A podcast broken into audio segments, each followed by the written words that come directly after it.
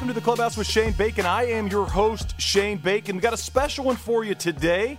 We had the chance to sit down with Butch Harmon at the PGA Show, part of the Titleist push throughout the show, and just a chance to discuss a lot of stuff with Butch, both about the golf he's been a part of, about the experiences with Titleist that he's been a part of, but of course we ventured into a lot of other topics and discussions throughout. So I think it's something you'll really enjoy.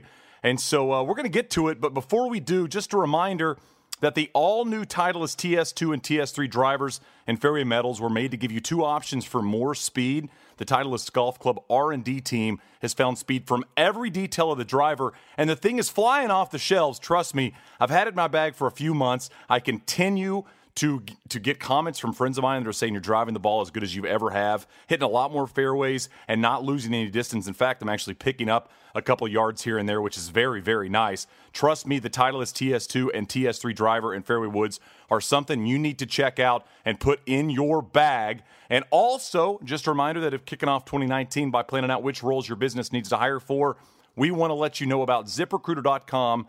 ZipRecruiter.com/theclubhouse is where you need to go if you want to hire the right people. Unlike other job sites, ZipRecruiter finds qualified candidates for you. Its powerful matching technology scans thousands of resumes to identify people with the right skills, education, and experience, and actively invites them to apply to your job. So you get qualified candidates fast. That's why ZipRecruiter is rated #1 by employers in the U.S., and this rating comes from hiring sites on Trustpilot with over 1,000 reviews. And right now, my listeners, that's you, can try ZipRecruiter for free at this exclusive web address, ZipRecruiter.com/clubhouse. If you love the show, show your support to it and go to ZipRecruiter, ZipRecruiter.com/clubhouse. That's ZipRecruiter.com/clubhouse. ZipRecruiter, the smartest way to hire. All right, let's get to Butch. We just did like 40 minutes back there, so I think we're primed and ready to go. Butch, I want to start with a really easy question. You've worked with names we all know by one, Tiger, Phil, Davis, Greg, those types of players.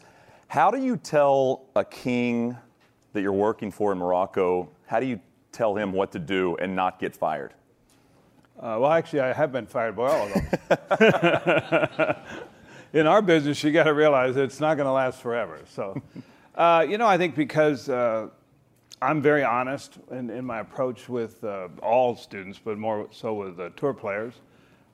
They've come to me because they want to hear what I have to say, and I'll explain to them, this is what I see, this is what I think you need to do. And, if they want to do it, fine. If they don't want to do it, that's fine, too. There's some guys out here that work with a lot of tour players, as I do, and sometimes you have to have the ability to put a thought in their head and make them think it's their idea 2 weeks later when they come down the road. Say, hey, why don't we try this? Hey, that's a good idea. Yeah, you idiot, I told you that 2 weeks ago. But you got to have that little bit of talent to be able to, because you're dealing with egos. You're dealing with the best players in the world, and they all have an ego. And I know how good they are, and they know how good they are. And, I've been so fortunate to have been working with the best players in the world. I tell people who come to my academies all the time, I said, the best thing about you being here these 2 or 3 days is from now on, every bad shot you hit, you can blame me. And I said, don't feel bad, because I've taken 3 guys to #1 in the world, and 2 of them fired me, so you're not going to bother me, so don't worry about it. Well, you've got a very interesting article coming out in Golf Digest I was reading this morning. It comes out in March, and it's about what you've learned, from some of the best players in the world, and I urge everybody to read it. It's great. There's an unbelievable Seve story in there, by the way, that you're going to love. But you said, I don't teach golf to people. I teach people to golf, and in return, they teach me back. And I just want you to expand a little bit on that, because I think it's an interesting approach to the game, and I think it's something that for people that are getting into teaching, something to really think about. Well, my brothers and I, obviously, we all learned from my dad, who was not only a great player, won the Masters in 1948, but probably the greatest instructor I've ever been around. And his theory was there's 2 ways to teach. Either teach golf to people or teach people to play golf. And my brothers and I have always thought we like to teach people to play golf.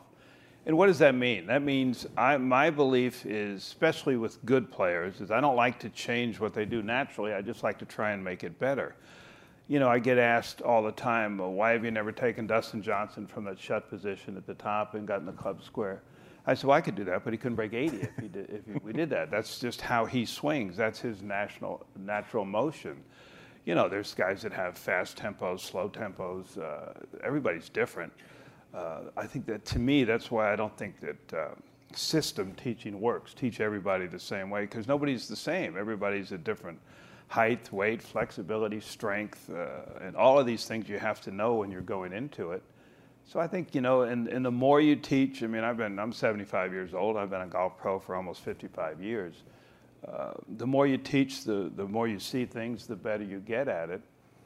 And you have to understand, guys, that my dad had a great saying, and this is so true in life, and it's true in our business. It's what you learn after you think you know it all is probably going to be the most important things you learn. So I would encourage all of you to keep an open mind. I mean, I've taught golf my whole life, and I learn something every day when I give a lesson. You know, people think, they come to my academy all the time and say, wow, we can't believe in the golf school you're actually going to teach us. I'm like, well, you're paying for me. You know, I'm going to be here. I'm going to show up and work. And they think that all some of us do is teach tour stars. We spend most of our time with just people like your members. And that's where we spend our days all day long. So you see all kinds of different swings. Now, I get asked all the time, what's the difference between teaching a tour pro and a person who's a member at your club? I said, well, first of all, the tour pro, you're dealing with how they make a living. So if you're going to make a change, you better be 100% sure that you're doing the right thing, because these men and women have tremendous talents. They can do anything you tell them to do. When you're working with an 18 handicap, if this doesn't work, well, let's try that. If this doesn't work, let's try that. If this doesn't work, let's try that. If this doesn't work, quit golf, you know. Just got to do what you got to do. Right. So, Butch, what's the process now for you? I mean, you obviously are very established, been number one in the world teaching-wise. You've worked with, as I've mentioned, some of the greatest names in the world. Do players approach you? Do you approach certain players that you see maybe a little thing here or there on the driving range? What's the process for you to work with a new player? No, I've never approached anybody. Anyone I've ever worked with, they've come to me. I'll tell you a great story about Ricky Fowler. And when did Phil win the Open? 2013. We were at Muirfield, and Phil had played a practice round with Ricky, and Ricky was playing just awful.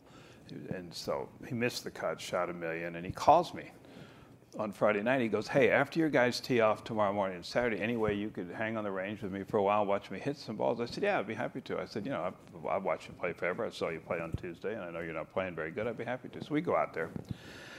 And so he goes, well, what do you think? And so, you know, if you remember Ricky's swing, he used to drag the handle back this way and drop the club way under, and it was all predicated on timing. And so I said, look, here's what I see. I said, you've got to change this takeaway, because once you drag the club this way, at some point in time in the swing, you've got to get out of this position. Right. And for you, you've always dropped it under with a quick move. I said, but I'll show you a way that we can get out of that. And I said, that's the first thing I think you need to do. So I made him go to about a waist-high position, stop, and the club right there, and then start his swing from there. If you watch him today, if you're watching the tournament in San Diego, you'll see him actually make a long waggle like that and look at it, because he hit 1,000 balls like that. Well, he hit about 10 or 15 balls like that. He never got one airborne. Putting the club here, and so he literally couldn't get the ball in the air. And he turned to me, and about this time, you know, people saw Ricky Fowler there, and they saw I was giving him, I said, there's 300 or 400 people watching him. And he says to me, are you going to make a fool out of me in front of all these people? I said, no, I think you already did that with your 36-hole score. I said, so we need to go to work. And Joe Scarbin, his caddy, and Sammy Mack, his manager, they told me the story later on. We looked at each other and go, yeah, we like this guy. I mean, when you deal with really great players, they're around yes people all the time. Nobody will tell them no. Well, I've always been, for those of you out there who know me, I'm a pretty straight shooter. If I see something's wrong, I got to tell you that it's wrong. I'm going to tell you why you're doing it wrong, how we're going to fix it, and we're going to go ahead and do it. And a lot of guys are afraid to tell these guys that, because they're afraid to get fired. Right. They're afraid to lose their job. Well, inevitably, you're going to get fired. The greatest managers and coaches in all sports have been fired. It's just the way it is. And I can remember years ago talking to my dad. He was helping this young guy from Australia. He had like 4 or 5 top 10 finishes in a row, and all of a sudden he went to see someone else. And I said, Dad, why would this guy go see someone else? Doesn't that irritate you? He goes, no, not at all. Maybe he thinks he's learned as much as he can learn from me. And a lot of times I've actually encouraged my players to go listen to someone else, because sometimes you need to hear it a different way. You know, sometimes your message gets a little stale or something. So for those of you who work with tour players, don't get all upset if they leave you and go to someone else. It's just part of life. It's just the way it's going to be. And it kind of piggybacks on something you told us at dinner the other night. You said one of your favorite players to teach ever, maybe a name that people would be surprised to hear, and it's because he grew up in a different sport than golf, and that's Gary Woodland. Gary Woodland is one of the guys I've had a lot of success with. I love Gary. And Gary went to college on a basketball scholarship, and golf was secondary at that time. He made a good choice not going in to continue to play basketball. But he loves to be coached because he's grown up playing basketball his whole life, and he's used to a coach saying, look, we're going to set a screen over here. You're going to come off this guy. You're going to get the ball here. You're going to shoot. So he loves to be coached, and he'll just say, just tell me what to do. I'll do it. And sometimes you have to watch because you have to temper what you tell him because he's going to go overboard on it and stuff. But he's a joy to be with that way. A lot of the other guys, they get to playing really good, and all of a sudden they don't want to listen to what you have to say. And, that's fine, too. I mean, heck, it's their money. They're paying you. They can do whatever they want. But Gary is a guy that's a joy to work with. And, Butch, we talked about tour players that you've worked with. Mm-hmm. What if a newcomer comes to you to work a little bit on their game, or when you used to spend a little bit more time with newcomers, what was your tip to people that were coming into the game, something you could tell kind of the audience to get those people interested and maybe to find something that they can kind of at least think about simply as they stand over a golf ball? Well, you have to, when you look at an amateur player, for example, not a tour player, if you're looking at an amateur player and you have to decide when you're watching him hit balls. I mean, I'll watch a guy hit balls for 5 minutes, may not say anything. He warms up with a wedge, and then I'll give him a 7-iron. So I'm just keep hitting some balls. I just want to watch what you're doing and before we take them and film them or anything. And I'm really just checking out basic fundamentals when I look at him, grip, posture, stance, ball position, alignment. I'm watching his tendencies, where do most of his bad shots go, right or left. And I may ask him a few questions, what's your natural ball flight, what's this or that. And in that period of time, that 4 or 5 minutes, I'm formulating a game plan in my mind on what I'm going to do. And I like to liken what we do in teaching to if you went to the doctor and you got a broken ankle and you got a cut on your arm and you got cancer. Well, we're going to forget about the broken ankle and the cut on your arm. We're going to fix the damn cancer. So I look at, to me, and because I've done this for so long, whatever the big fault is kind of jumps out at me and I see it. And that's what we're going to fix. And I explain to them, okay, this is what I see. This is why you do this. This is what we're going to do to change it, and then now we're going to go to work to do it. Then I'll film them and show it to them so they can see what it is. And we're going to stay on this one thing until I get it fixed, because what you have to understand, gang, when you're teaching is you don't want to fix 5 things to fix one fault. You want to fix the fault, and 4 or 5 of the other things will do away with itself. All of a sudden, a position at the top will change because you changed a little bit of a takeaway, or a lot of times it's people in bad positions before they start. Think about it this way, gang. I don't care if you're a tour player, a scratch golfer, or a 36 handicap. There's no reason in the world to have bad fundamentals. Grip, posture, ball position, alignment. There's no reason for it. It takes no athletic ability to set up there, and yet everybody who comes to you is just horrendous at address.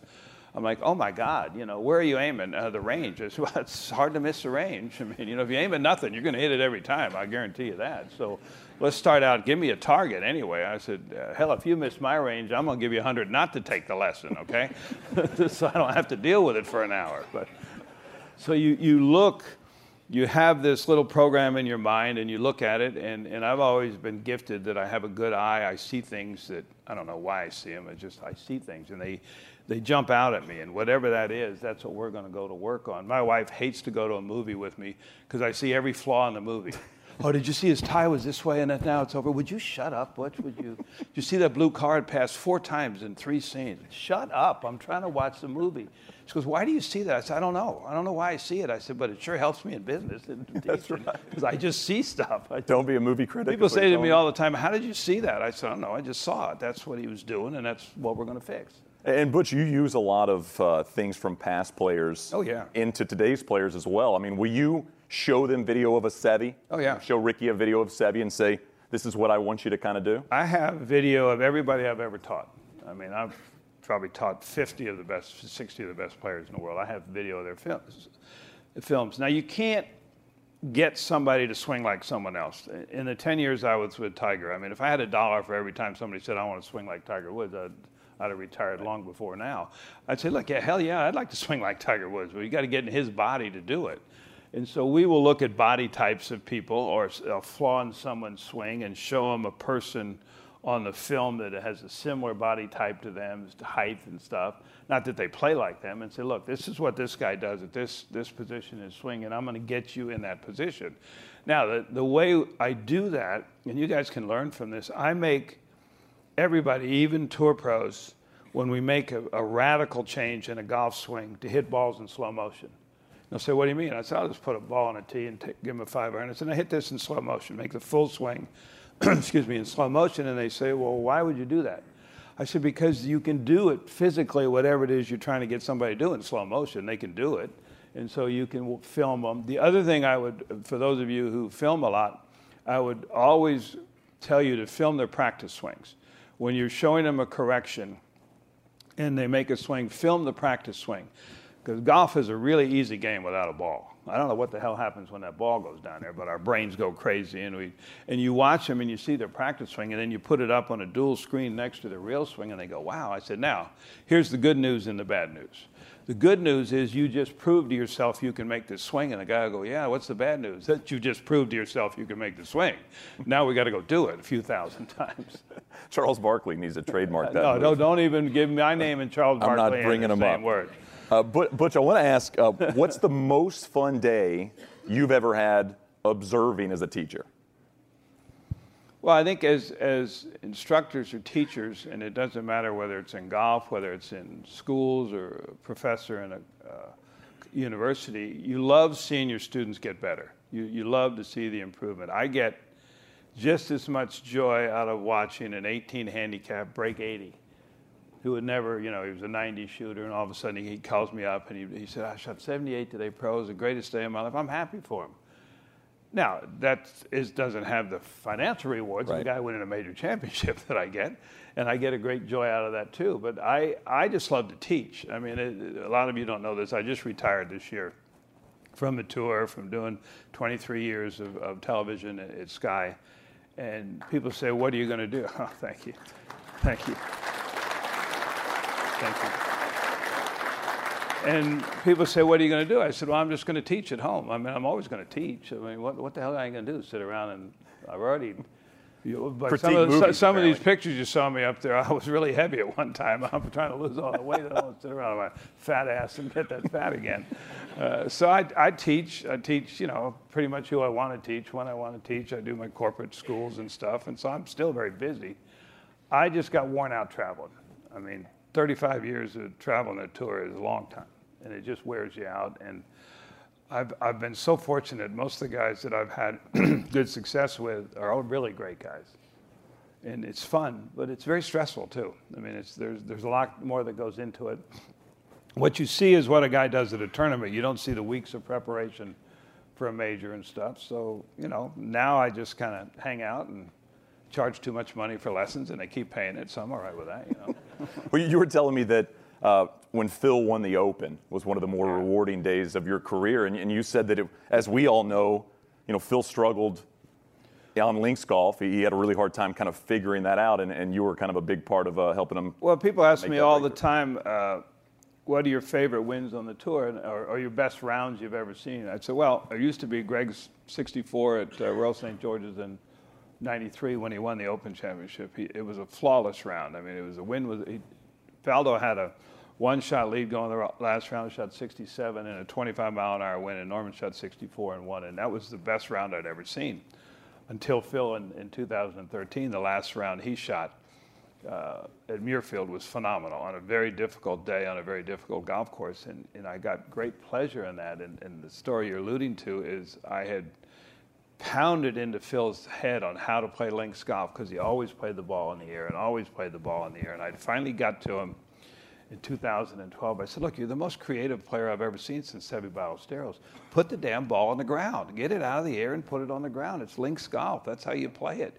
Use your imagination. Use your creativity. And he finally bought into it, and now he loves playing links golf. And that was a great day. I can remember sitting behind the 18th green at Muirfield. Bones and I were sitting together on a little hill. We're just crying like babies because we were so happy for him because this was a tournament he never thought he could win. You know, for me, I would have said I never thought he could win the U.S. Open, right, which unfortunately he hasn't, but he finished second six times, and as bad as he drives it, that's pretty impressive. I mean, he's the worst driver I've ever worked with, this poor guy. Some days, I mean, he could stand on the seashore and couldn't hit the ocean. I mean, that's... Well, but the best part about that is these guys, they have, one of the things that Phil has, Dustin Johnson has it, Tiger has it, the last shot never happened. Right. Because you can't go back and play it again. I liken them to a cornerback in the NFL that gets beat as many times as he does, and then the last play didn't happen, we got to go again. Well, Phil and TJ especially, the last shot's over with. I mean, and Phil, because where he hit the one prior is out in the middle of nowhere somewhere, and he's got to go find it and hit it again. But think of all of us in here that play golf. When you're a pretty good player and you screw up a hole, 3 holes later you're still thinking about it. Well, these guys have the ability to just wash it. I'm not sure you can teach this. This is something you can talk about. But I've never seen anybody like Mickelson. I mean, he can hit it all over that. Remember the U.S. Open at Wingfoot when he lost by making double bogey in the last hole? That he had a one-shot lead standing on the 72nd hole was an absolute miracle. The guy had hit one fairway. For any of you who have ever played Wingfoot, Wingfoot's hard. The West course is hard. The guy hit one fairway, he's still standing, excuse me, on the last hole with a one-shot lead. So it was a miracle that he even got there with that. Now, he screwed it up the last hole. He hit it, which would have been in the 10th hole in the East course that had a merchandise tent on it over there. And I don't know why he didn't just pitch the ball down the bottom of the hill, because he's the best wedge player anyway, and make a 5 and go on a playoff. But, you know, you're trying to win, so you do things a little strange, but it's fun watching these guys. Let me tell you what, it's entertaining, but after 35 years of it, I told my wife this, I've never said this publicly, because I've been talking about slowing down for the last 5 years, and finally I did. And she goes, well, what finally made you to make the decision? I said, well, I'm not really proud of this, but my shit a giver broke this year. And she goes, you what?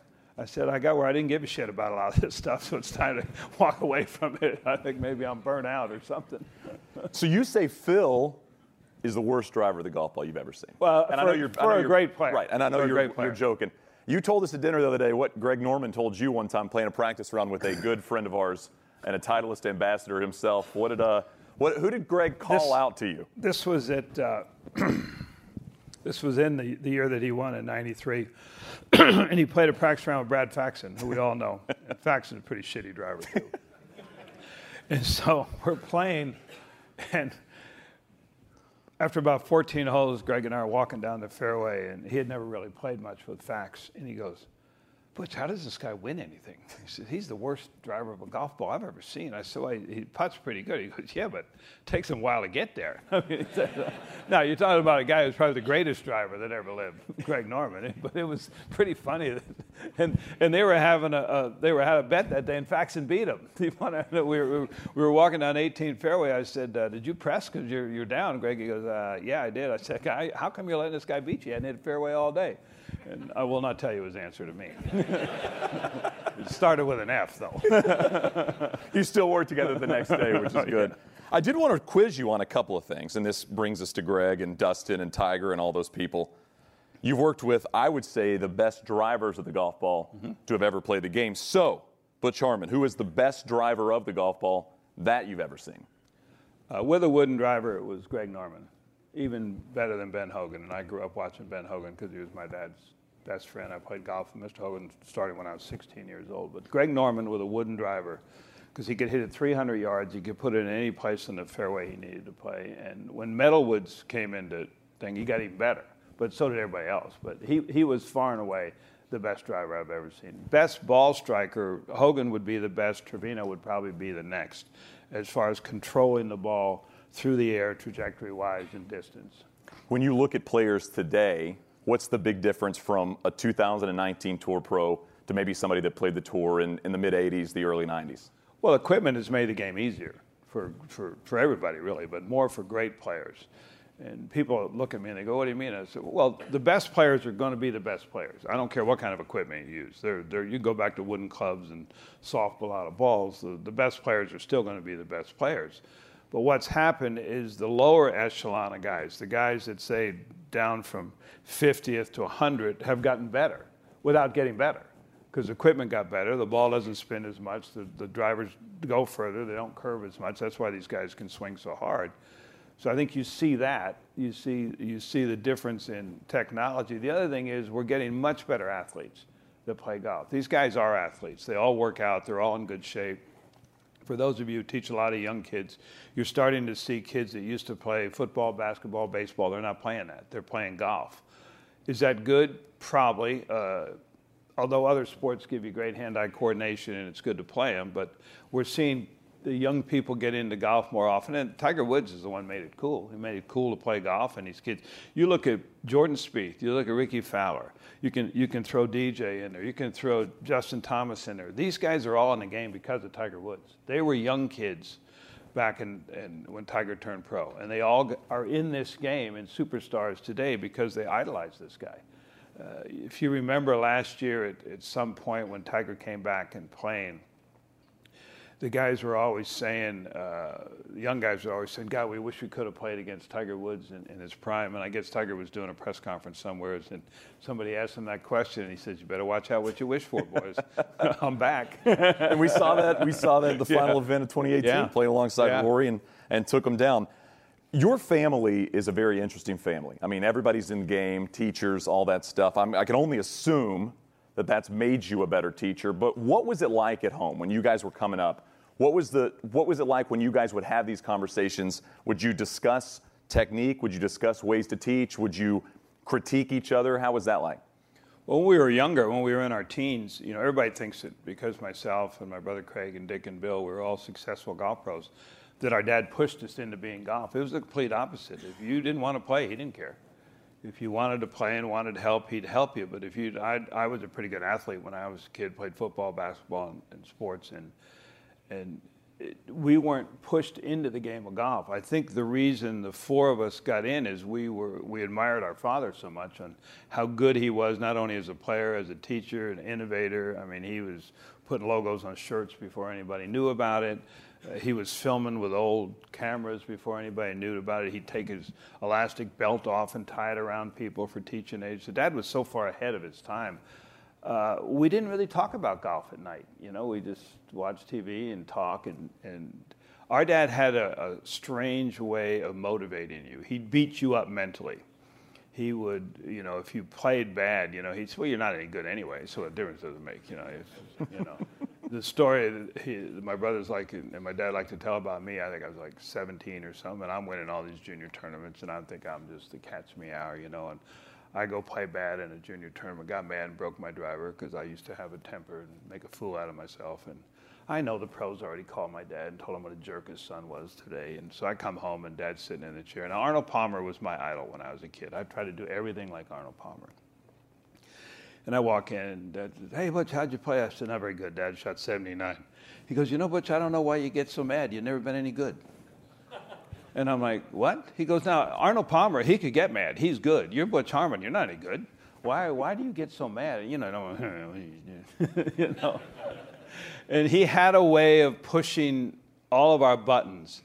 The story I love to tell on myself was my rookie year on the tour in '69. I'd missed about 4 cuts in a row, and I wasn't playing very good. And in those days, we qualified on Monday. We were all rabbits. And I was in Cleveland, I think. I missed the cut, and I was flying. I got into LaGuardia about noon, and I said, Dad, I'm landing in LaGuardia about noon. I can be at Wingfoot about 1:30. I got to go to Canada to Montreal on Sunday evening to try and qualify on Monday, but I really need you to watch me hit some balls. I'm just playing terribly. He goes, what do you mean? I thought you were leading a tournament. I said, Dad, I missed the cut. He goes, I must have had the paper upside down. I said,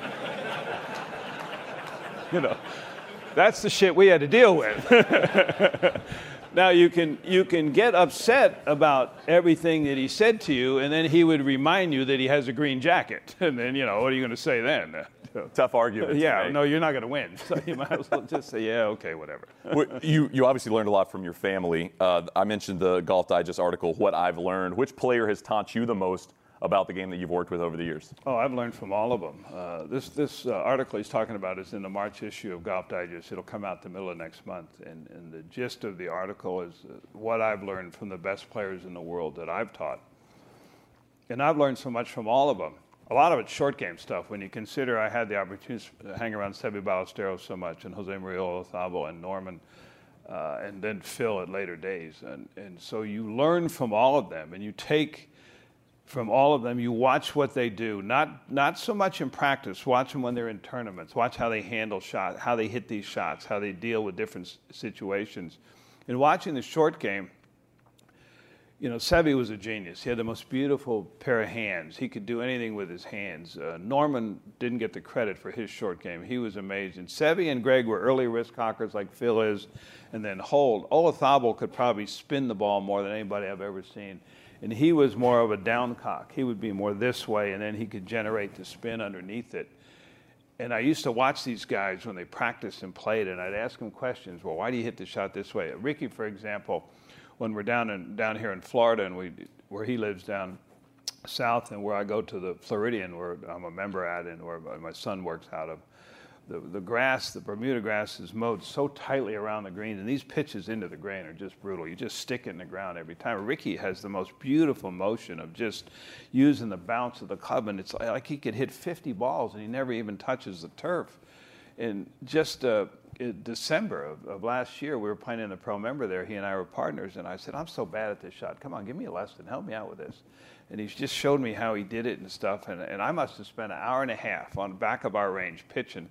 And Ricky kept coming over. He goes, "You're kind of getting this, aren't you?" I said, "Damn, I hope so, because I chunked 3 of them today. I need to learn how to do this." Ricky's giving you the discount. You get to see the best players in the world hit the most phenomenal shots under pressure. And you better be looking at how they're doing it, and you better ask them. Don't be afraid to ask them how they're doing it. I'll tell you a story about when Tiger was young, when he was an amateur and when he first turned pro. At every major, I made sure he played golf with a major champion who had won that particular major. And I said, "Look, just ask them all the questions you want. They're happy to help you." And he was great. He was like a sponge. He'd go, and I said, "Look, I got you. You're playing with Norman and Seve and Olazabal's today. Watch their short games at Augusta. Just watch them and ask them questions. They all do it a little different, but learn from that." And that's how he did it. Now, he still had to put his own take on it. And so, but for me, my encyclopedia of 35 years of being on the tour with the best players in the world, I've got a huge encyclopedia of how these guys did it and stuff, and you use that in your teaching. You can explain to someone that you do it this way, you do it that way. We have a older gentleman, Don Callahan, who works for me. He's just a wonderful person. Don's about 82 or 3 now, and he teaches our short game, and he loves to tell stories. Well, we get these millennials that don't even know who these old-timers are, and he's down there showing some guy how to hit a pitch shot one day, and he says, "Now, Seve used to do it this way," and he's showing him, and one of these young kids goes, "Who's Seve?" And I happened to have been down there, and I call the guy was like 30 years old. I said, "Please, come over here a minute." And I put my arm around him, and I said, "Do you not have any clue who Seve Ballesteros is?" He goes, "No, not really." I said, "All right, get your ass back over there and learn it." And I'm like, "Wow, really?" Well, we mentioned some of the people you've worked with. I wanted to ask, is there a player over the years or even somebody in the past that you would have loved to work with that you never got a chance to work with? Yeah, I get asked that all the time. There was one, and I don't solicit anything, but Retief Goosen was one that I always wish I had a chance to work with. Now he won 2 U.S. Opens. He was a great player. But under pressure, he had a flaw in his swing. He hit a lot of pull hooks, and it kept him from winning a lot of other tournaments. And I always wish that I had just to spend a couple hours with him, because I think I could have explained to him why he did that. And somebody said to me, "Well, why didn't you tell him?" I said, "No, it's not my position to go up and tell a great player, 'Hey, look, you know, you're doing this, you should change that.' You know, if he ever asked me for my opinion, I would have been happy to tell him." But that was just, he was one I really thought that I could have helped and made a lot better. And he got close to winning a few extra majors as well, even with kind of the flaw you're talking about. He was a heck of a player.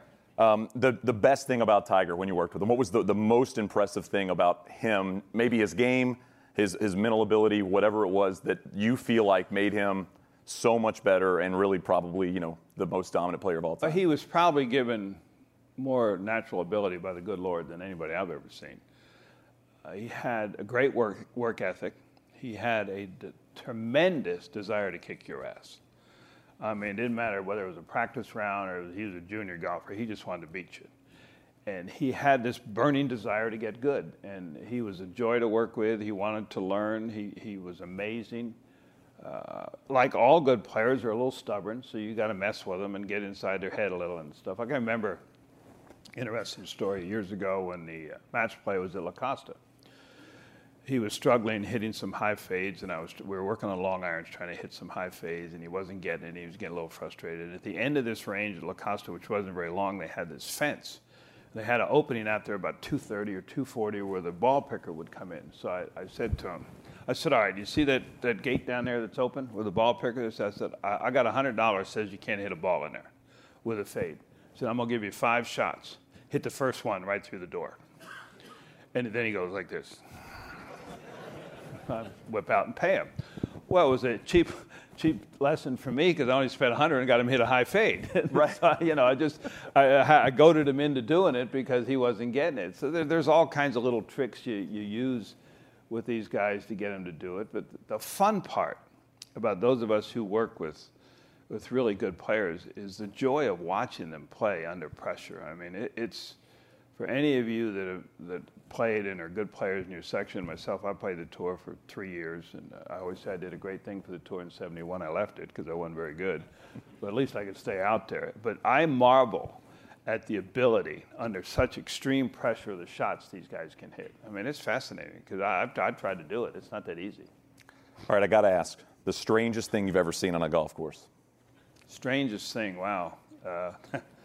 I got one for you. This goes back when I used to live in Iowa in the Quad Cities in the 70s. I was a pro at a club called Crow Valley. And a bunch of us pros would get together and we'd play these money games. And we were playing this little course across the river in Port Byron. It was a 9-hole course in those days. I think they've got 18 now. But par 35, pretty easy course. And back in those days, I could play really well. And we were playing these guys, and I'm just beating them like a drum. I mean, it was like an annuity. You know, if you need 400 or 500, just call these guys up if you want to play. And so we were playing. It had rained, it was 9-hole course. You just kept going around, and we were on like our third 9 of the day or something. And I hit this ball over in the rough, and I'm right behind a tree, but I'm in casual water.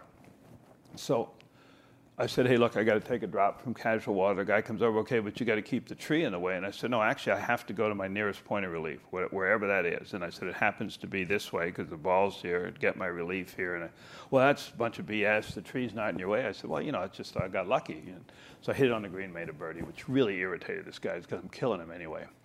So about 3 or 4 holes later, he says, I have casual water. He's right up against the tree. I'm going to stand up and show you this.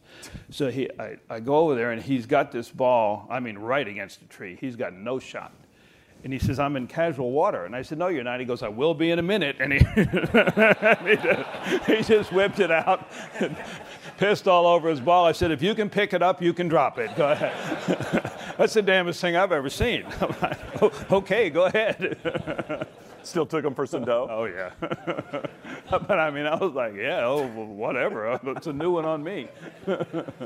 Well, before we get to some questions, I did want to ask, you've been with Titleist for a long time, and I just wanted you to expand a little bit on your relationship with the brand and how special it's been for you to be an ambassador of Titleist for so many years. Well, for me, I've been in this business forever, and there is no company like our company, like Titleist.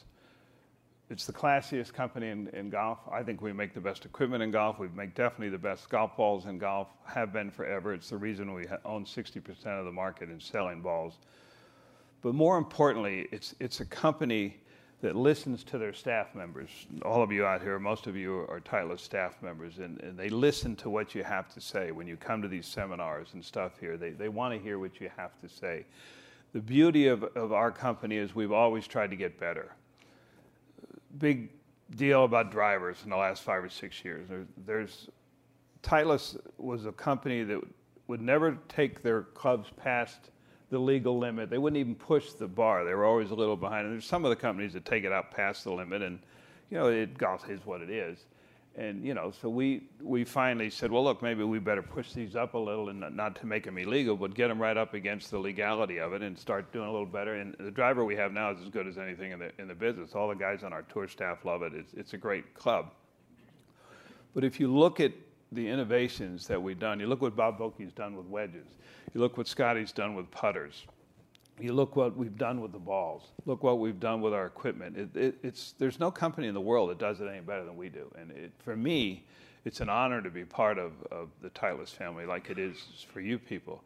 not only do we have, I think, the best equipment in the game, it's the way they treat us, how nice they are to us, the way they help you with anything you need to do. You can talk to your rep, and you're having a tournament anyway, we get this or that. Oh, yeah, sure, we'd be happy to take care of you. So it's been an honor for me to be involved with this company. I mean, I love this company. I've been offered a lot more money to go to work for other companies in the past, and I said, you know, it's not always about money. It's about loyalty. It's about the way people treat you, and that's why we're the best. Yeah, and proof in the pudding so far. The Sony Open, Titleist #1 across all platforms, ball, driver, irons, wedges, putter. So first time that I think that's ever been done in the history of Titleist. So impressive stuff already in 2019. Well, Butch, we really appreciate your time. There is a little known a trick we sometimes do in broadcasting where somebody will give you a word to say during the broadcast, and you're supposed to say, you didn't say your word today. Well, how am I going to say fiber? There you go. We got it. That's Butch Harmon, everybody. Thank you guys for being here. It looks like I'm a wreck. It's in the hole. It's in the hole. Big thanks to Butch for joining me. Big thanks to Titleist for having us out. Hope you guys enjoyed that one. And we'll have more from the PGA Show over the next couple of weeks. So come back, give us a rate us, and give us a review if you love the show. It helps us out. And, you know, we're doing this thing for free, for goodness sakes. And if you saw me at the show, hopefully you grabbed a koozie or a sticker. And if not, make sure you hit us up on Instagram. It's @TheClubhousePod. And let us know you didn't get one. And we'll try to get one out your way. We'll be back next week.